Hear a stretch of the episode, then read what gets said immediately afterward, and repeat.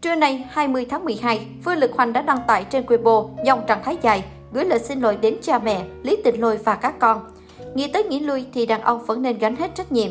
Tôi không giải thích cũng không bào chữa gì thêm nữa, chưa xử lý tốt chuyện hôn nhân, đem đến rắc rối cho mọi người, chưa mang đến cho công chúng hình ảnh là một thần tượng nên có, đều là lỗi của tôi. Tại đây, tôi nghiêm túc gửi lời xin lỗi đến cha mẹ tôi, Tịnh Lôi và các con.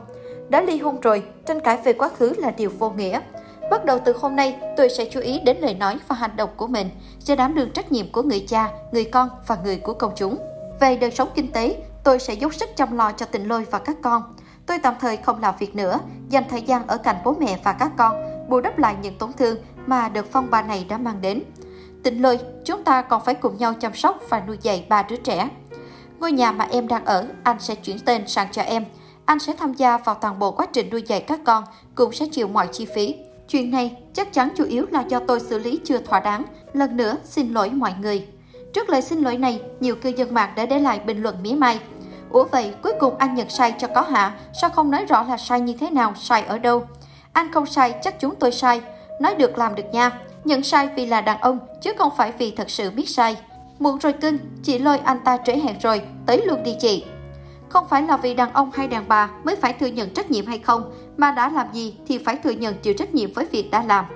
Phần chứa có giải thích xin lỗi chính thức, tỏ ra cao thượng, muốn dẹp im mọi chuyện, thật khiến người khác tức điên.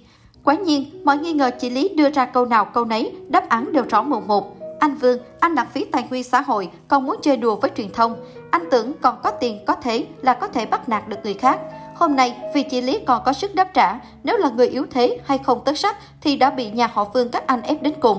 Anh nợ công chúng một lời giải thích. Trước đó, trong bức ảnh tâm thư dài Phương Lực Hoành đăng tải, anh không hề thanh minh về lời tố ngoại tình hay quan hệ với gái làm chơi. Điều này càng khiến dân mạng bàn tán sôi nổi. Ông ao đời tư khiến danh tiếng Phương Lực Hoành bị ảnh hưởng, mất các hợp đồng làm đại sứ hình ảnh quảng cáo. Nam ca sĩ vốn được xem là huyền thoại trong làng nhạc, bỗng chốc trở thành kẻ bị hàng chục triệu người chỉ trích chỉ sau một đêm. Các nhãn hàng cũng quay lưng, hủy hợp tác với Vương Lực Hoành. Anh hiện cách ly tại khách sạn ở Đài Loan sau chuyến công tác ở Trung Quốc.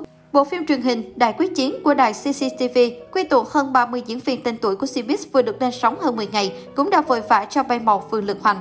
Anh chàng không tham gia đóng phim mà chỉ trình bày ca khúc nhập phim chính thức mang tên Thốn Tâm, song ca cùng Đàm Duy Duy. Tuy nhiên giờ đây, ở phần credit cuối phim, cái tên Phương Lực Hoành đã bị che mờ, phần ca sĩ chỉ còn lại Đàm Duy Duy.